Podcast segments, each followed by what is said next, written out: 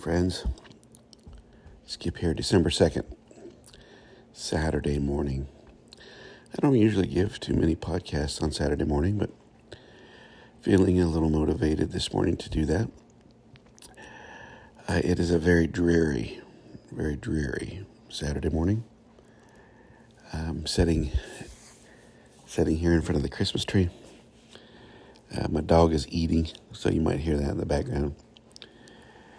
And I've got about 15 minutes before I got to wake up my youngest son. He's got some schoolwork to do. Uh, he's in Future Business Leaders of America.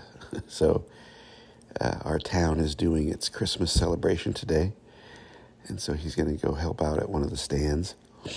So uh, forgive my nasally uh, tone. We just keep on passing stuff around in our town. Tis the season for virus, I guess. Anyway, anyway, anyway. Um, I have been watching, I watch a lot of documentaries, always in search of a new documentary. I even get made fun of a little bit by my family for all the documentaries that I watch. And so I'm rewatching uh, Ken Burns National Parks. Great documentary on the formation of national parks. However, uh, it never ceases to amaze me how, even over something as seemingly necessary as the preservation of natural beauty, at least to some degree, preservation of natural beauty. How that facilitates conflict. And I'm, you know, I'm watching it this time and really noticing how much they are examining the conflicts around the creation of national parks, about how some of the national parks took years in our country to exist because of the systems that were opposed. And usually the systems that are opposed are the systems of economics. Excuse me. And it really got me to thinking about how our reality is really created, how the false reality, I should say, is really created out of conflict being necessary. And of course, that leads me right back to the idea of dualism. Dualism being the separation of things, the comparison of things, the opposing opinions. Now, you know, you're going to hear my usual disclaimer everyone's entitled to their opinion, uh, everyone's entitled to their own perception. But I don't I don't think you can really argue anymore that the way we function, the way we function in, in politics, the way we function in society, the way we function in our religious systems, the way we function in economics, just does not, has not, and does not work. And there's a reason for that. And the reason for that is, and this will not be a surprise to you, but I'm going to say it anyway.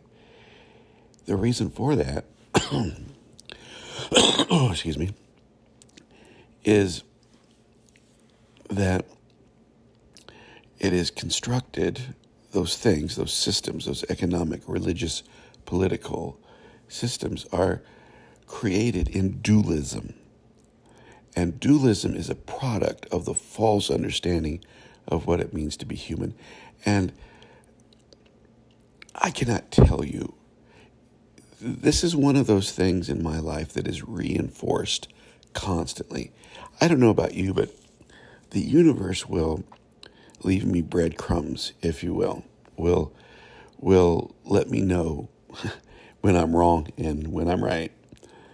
Uh, whatever that energy is, the energy of love in the universe will let me know when I'm on to something intuitively, uh, or if I don't listen, it'll correct me. Trust me on this, it will correct you too. Uh,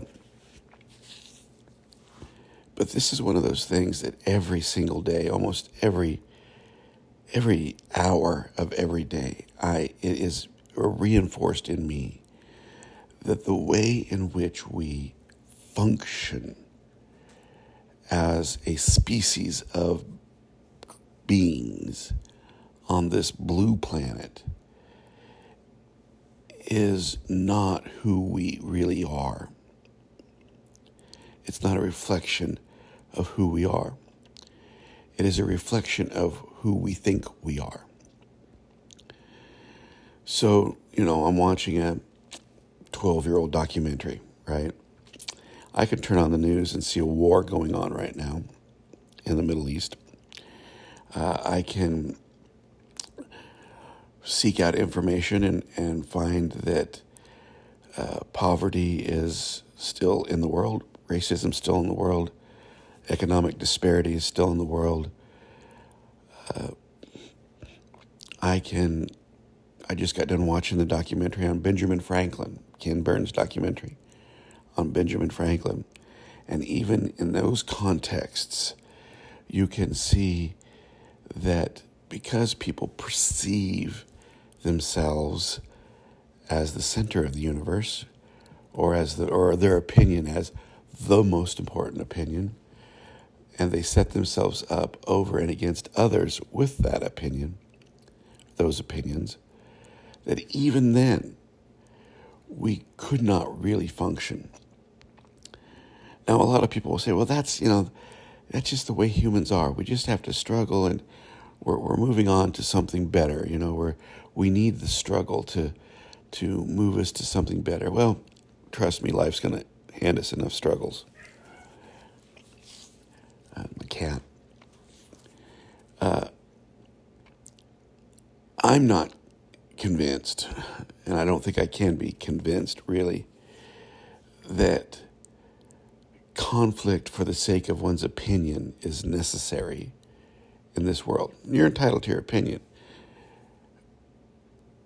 But I think the pursuit of what is true and real is supersedes our opinion.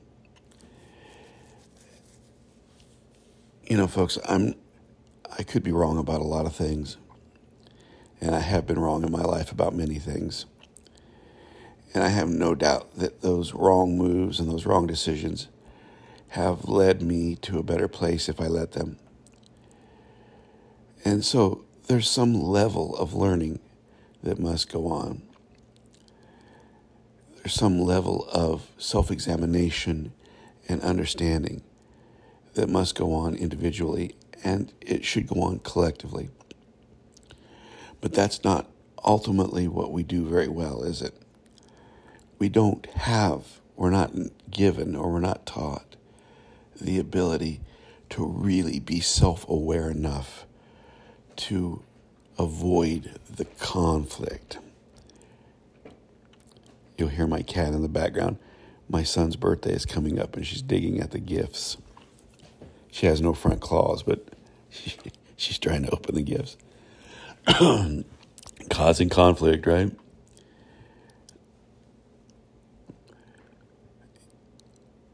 I guess I what I'm trying to say here, my friends, is I envision or I can envision something better. I can't envision a world where. Let me get a drink here. Where we don't have to have hatred and dualism and conflict as as something that seems to be natural to us when it's really not what's natural to us is resolution and compromise and diversity and finding solutions, finding the truth. That, that's what's natural to us. What's not natural to us is the world we've created where people are so convinced and invested that their religion is right, that they're willing to kill someone else or where people are so invested that their political party is right that they're willing to overthrow a democracy uh, or ignore the tenets of one's own, you know, democracy. Those things aren't natural to us. Those are created by opinion, by concepts that aren't based in authenticity of what it means to be human. So, let me take the last couple minutes here and maybe just help us remember, at least from my opinion, what it means to be authentically human. It does mean to be self aware, and we have to start the best we can teaching kids to be self aware. Maybe that's why I do what I do for a living as a substitute teacher. I'm trying. And I know there are good teachers out there also trying. So we need to to encourage people to be self-aware, to be self-critical, to not believe that just because they believe it, it's right. We need to help people understand that they're they're entitled to their way of belief and their opinion, but they're not entitled to believe it to be the truth for everyone. There is a truth though, isn't there? I, I believe for everyone. And that truth is love. And if we could plant that seed into people, I wonder, I wonder if kindness and, and generosity, if those were the first, and compassion and sympathy were the first actions we had towards each other, I think we would find very quickly that the need for conflict would would dissipate. Now, people are still going to make mistakes. We're still learning, right? But what if restoration and grace and forgiveness and love. We're, we're at the center of who we are? Not done perfectly, certainly, because we're human. But what if? And I just want to leave you with that. What if? What if people looked at each other with the understanding that we are all on a journey and that we're all deserving of love and we're all in need of kindness?